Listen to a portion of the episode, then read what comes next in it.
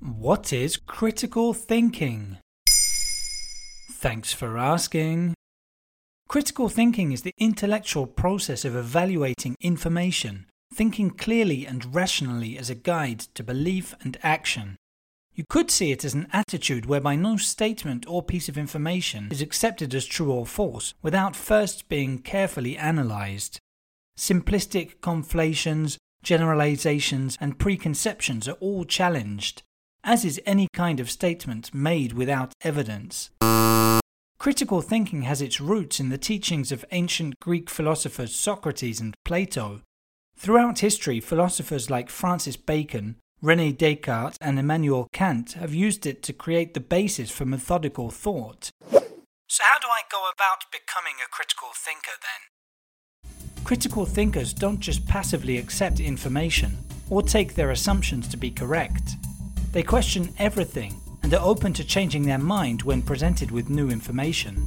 The good news is anyone can learn to be a critical thinker. To do so, we need to train our minds to look for the answers to several simple questions who, what, where, when, how, and why. If we can't find these answers, or they raise a doubt, the information should perhaps be called into question. In the fake news era, critical thinking is essential when it comes to assessing content we find online. For example, who is the person making a statement and who does the information concern?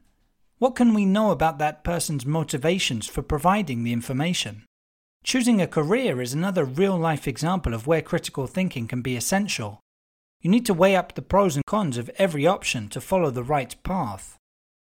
What about religion?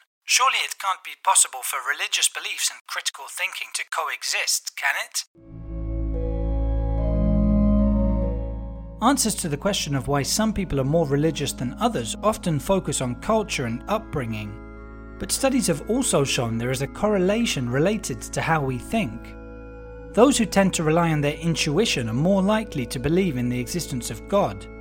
As researcher Tony Jack put it, of faith to belief in the supernatural amounts to pushing aside the critical or analytical way of thinking to help us achieve greater social and emotional insight. On the other hand, activating analytical thinking can promote religious skepticism. This is logical, as critical thinking involves questioning even what we believe to be true. But critical thinking and religion don't always have to be at loggerheads. Many great scientific minds have held some kind of spiritual beliefs, including 90% of this century's Nobel laureates so far. There you have it. Now you know what critical thinking is. In under three minutes, we answer your questions. What would you like to know about? Use the comments section to ask your questions on the podcast platform.